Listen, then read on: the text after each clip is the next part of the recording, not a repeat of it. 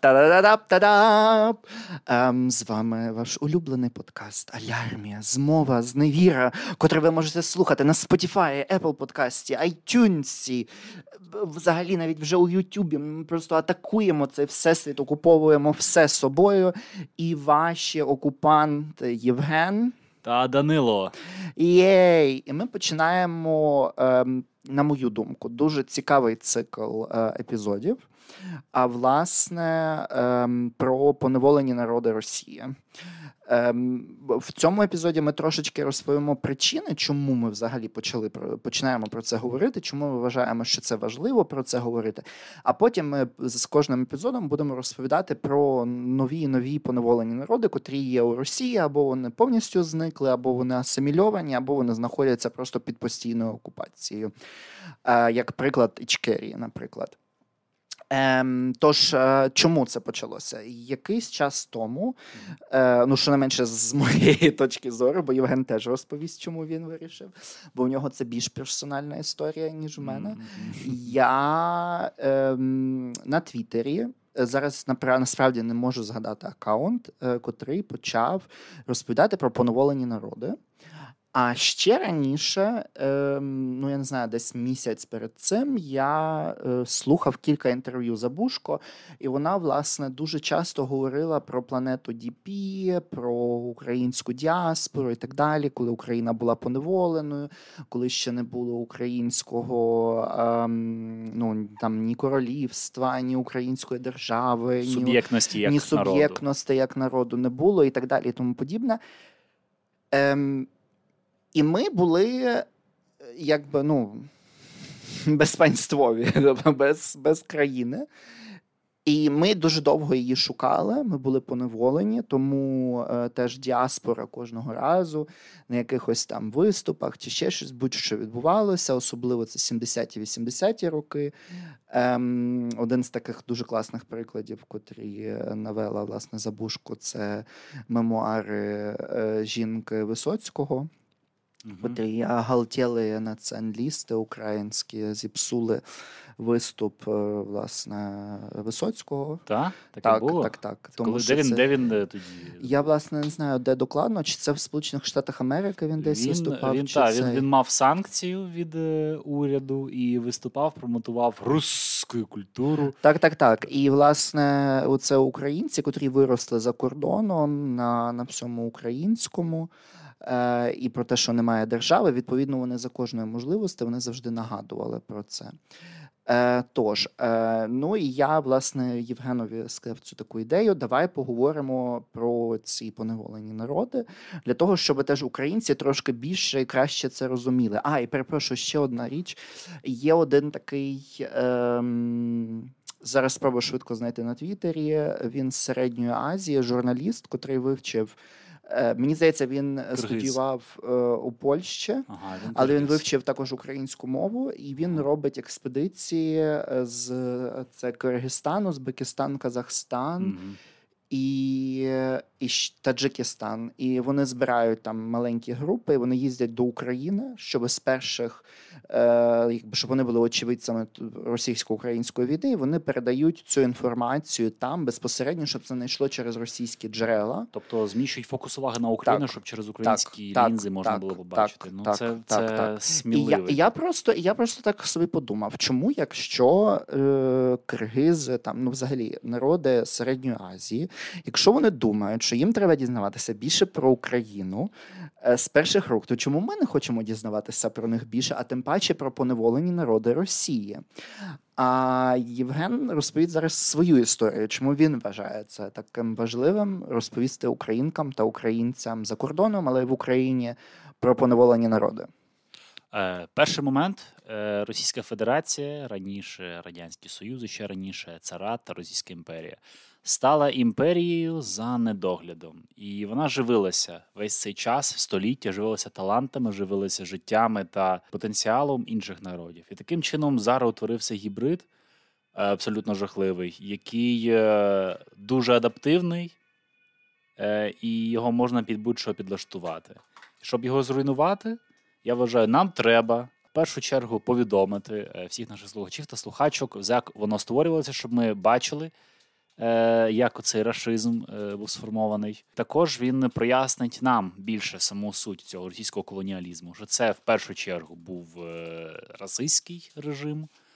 Е, що це такий самий колоніалізм, тільки він набув найгірших форм, Він від Британії, яка Е, це королева Вікторія зрозуміла, що в першу чергу ну вони не можуть безкінечно рости, і треба давати більш ліберальний е, такий нах. Потроху в них політичні партії взяли гору. В Росії так не відбулося, і так е- колоніалізм цей продовжується, тільки набуває більш огидних форм. Якщо раніше у нас велика така стіна була дезінформації, там починаючи там книжки в дитинстві, я читав.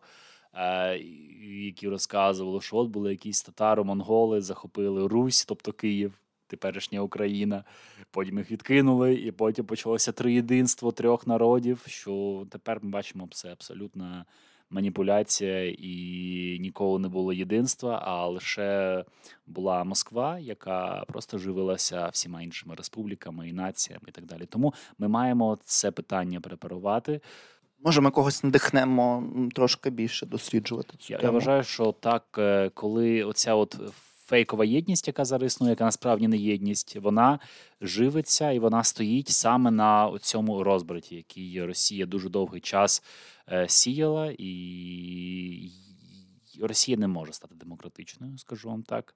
Тому єдиний е, логічний шлях її, як я бачу, стратегічно розпастися, і нарешті всі народи, які які вона поневолювала, вони е, отримали свою справжню волю. І тільки Московія може після цього все ж від неї лишиться бути справді демократичною, однією з десятків інших держав.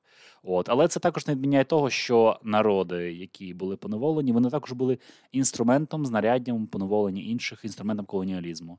І також один важливий момент, який ми так також порушимо, це участь українців або от народу, які зараз називаються українцями, е, у поневоленні інших. Це це також ця ця сторінка історії є. Також треба про неї не забувати. Ну, най, е, Останній приклад, який можемо навести, це е, ця зимова війна або російсько-фінська війна, де в першу чергу брали українські частини, використовували. Зокрема, маршала Тимошенко, якого реабілітували, щоб він почав керувати військами.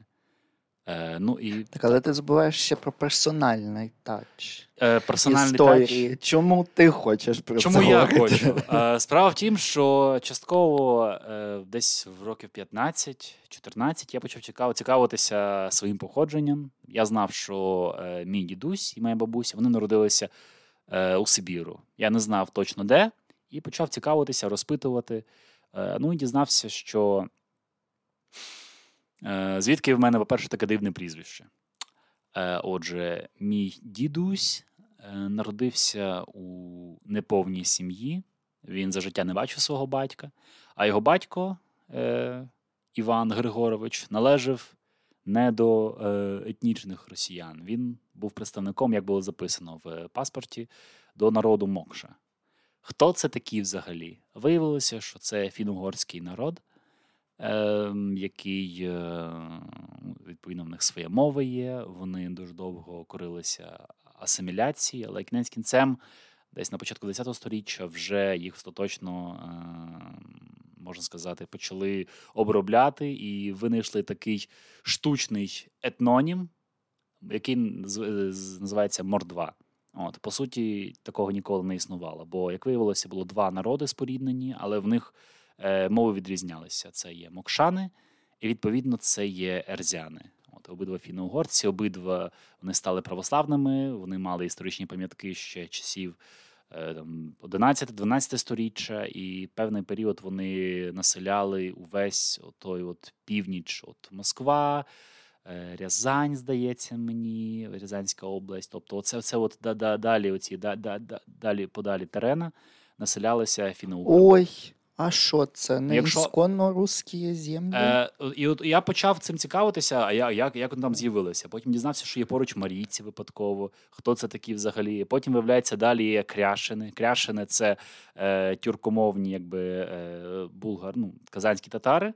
Але які прийняли християнство. Тобто, настільки, от ти просто дивись на на мапу Європи, Дивишся, кожні 100-200 кілометрів щось щось нове, якась нова нація. 300 кілометрів вже геть інша історія, геть інший народ.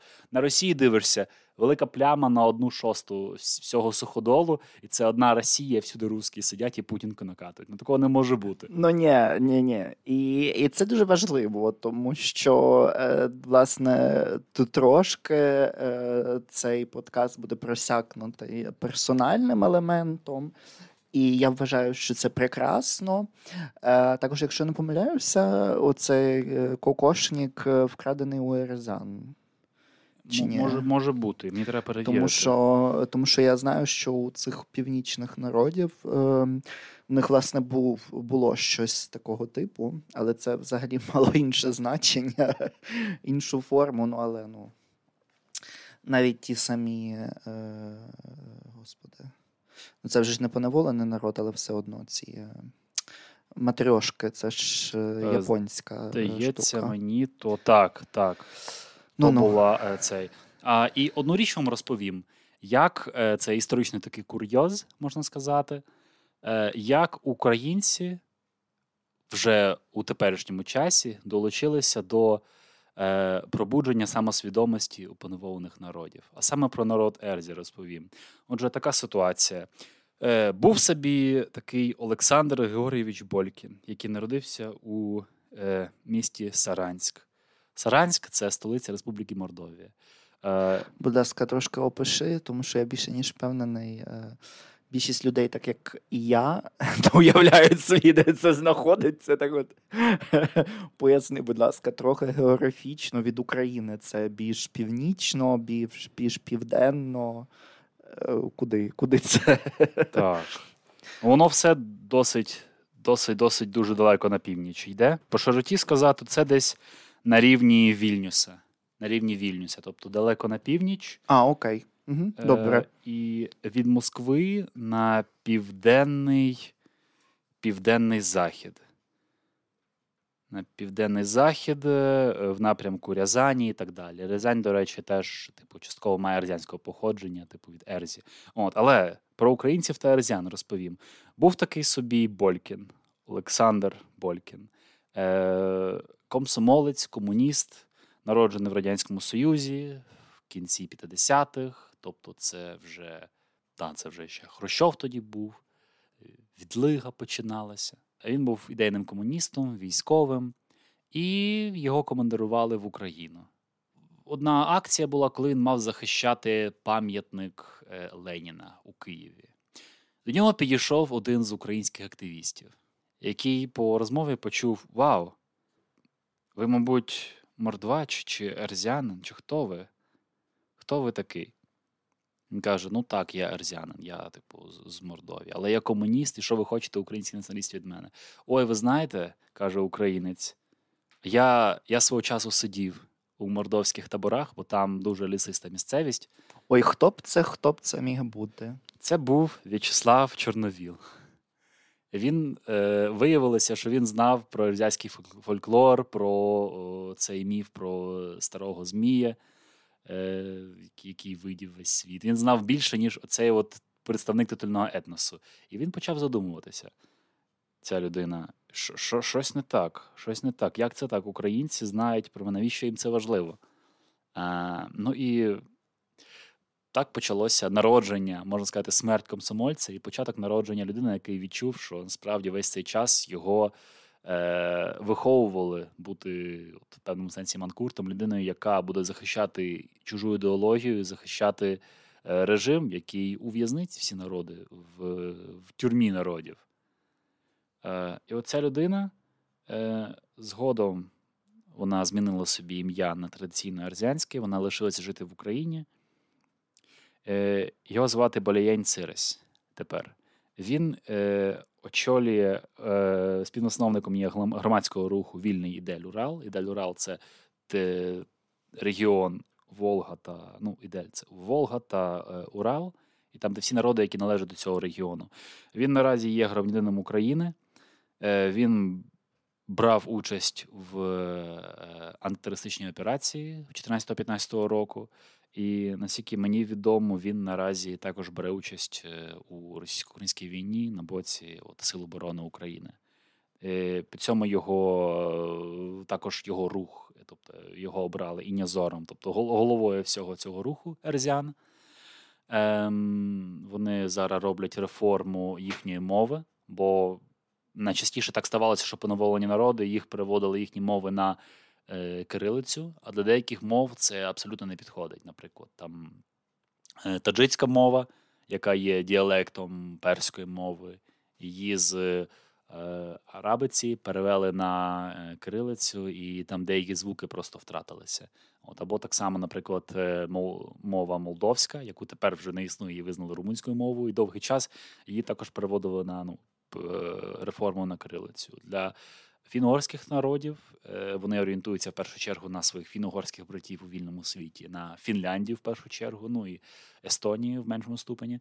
Е, які чудово пишуть латинкою, і вона підходить якраз для оцих от складів, там літери всі існують відповідні, тобто і набагато органічніше, ніж е, крилиця. От це один з прикладів.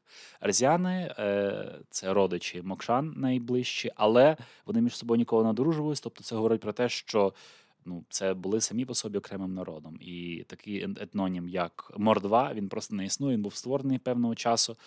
Е, колись, і тепер е, вже росіяни не хочуть з цим возитися, і а вже ж вони не зацікавлені в жодній е, гармонічній співпраці чи розвитку цих народів. Бо так. Але про це я думаю, ми ще поговоримо в наступних епізодах більш глибоко. Це моя це моя цих... приватна історія була. Але це це важливо, що власне Євген цим поділився. Дізнавайтеся. Те теж тут один важливий момент. Ваше національне походження не впливає на те, до котрої нації ви себе записуєте чи громадянства. Тобто можна спокійно мати е, якесь інше походження, але при цьому всьому залишатися українцями та українками і боротися за українську ідею. Але так як е, Україна за свободу і за ем, те, щоб посилювати ідентичність свою, це власне. Дуже круто, мені здається, це власне дуже такий підтримуючий елемент. Один момент що хотів сказати щодо Мокшан та Ерзян. Е, дуже часто ну, є певні е, конкурси, проводяться або, наприклад, конгреси фіно-угорських народів. Там, ну, зокрема, гостами є Угорщина або Фінляндія, хоча може бути інші країни. Ну, Угорщина теж належить до фінно народів. От і відповідно там іноді запрошують членів делегації от цих от народів.